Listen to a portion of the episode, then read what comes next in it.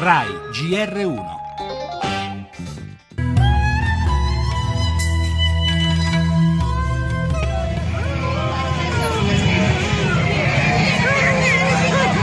Il Nepal è prostrato, non si fermano le pale meccaniche e scavano tra immensi cumuli di macerie, aprono varchi ai soccorritori che cercano ininterrottamente superstiti e corpi senza vita.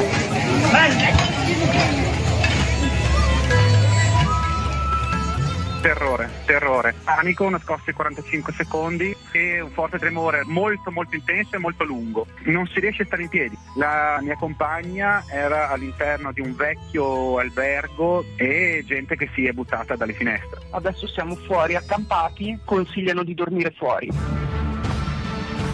La valanga ha colpito le tende del campo base. Erano stati estratti ieri sera 17 corpi, probabilmente il numero è destinato a salire. Mario Vielmo e Annalisa Fioretti, si trovavano a campo base dell'Everest, stanno bene. Marco Confortola, campo base del Dalaghiri, si è spaventato ma stava bene. C'è della preoccupazione per un numero significativo di trekker, di turisti nella zona della Napurna, la zona dell'epicentro. Le nostre testimonianze dal tetto del mondo. Il terremoto ha colpito un'area abitata da più di 6 milioni e mezzo di persone, frequentata, come avete sentito, da centinaia di turisti, malgrado anni di guerriglia maoista abbiano messo a dura prova le strutture del paese.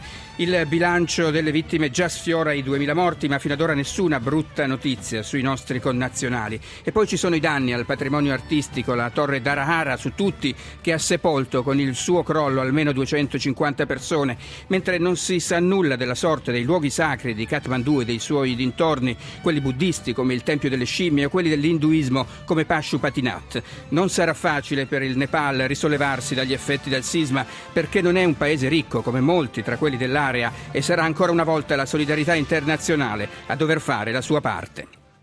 E ancora nel nostro giornale la giornata della liberazione, le manifestazioni in Italia, gli interventi del Presidente Mattarella, democrazia oggi è legalità, ha detto tra l'altro la politica, le tensioni alla vigilia del voto per l'Italia come la legge elettorale, la morte del cooperante Loporto, parlano i familiari, la Grecia sull'orlo del fallimento, la lunga vita ancora della fotoreporter Letizia Battaglia ed infine il calcio, la Serie A, la Juventus sempre più vicina allo scudetto.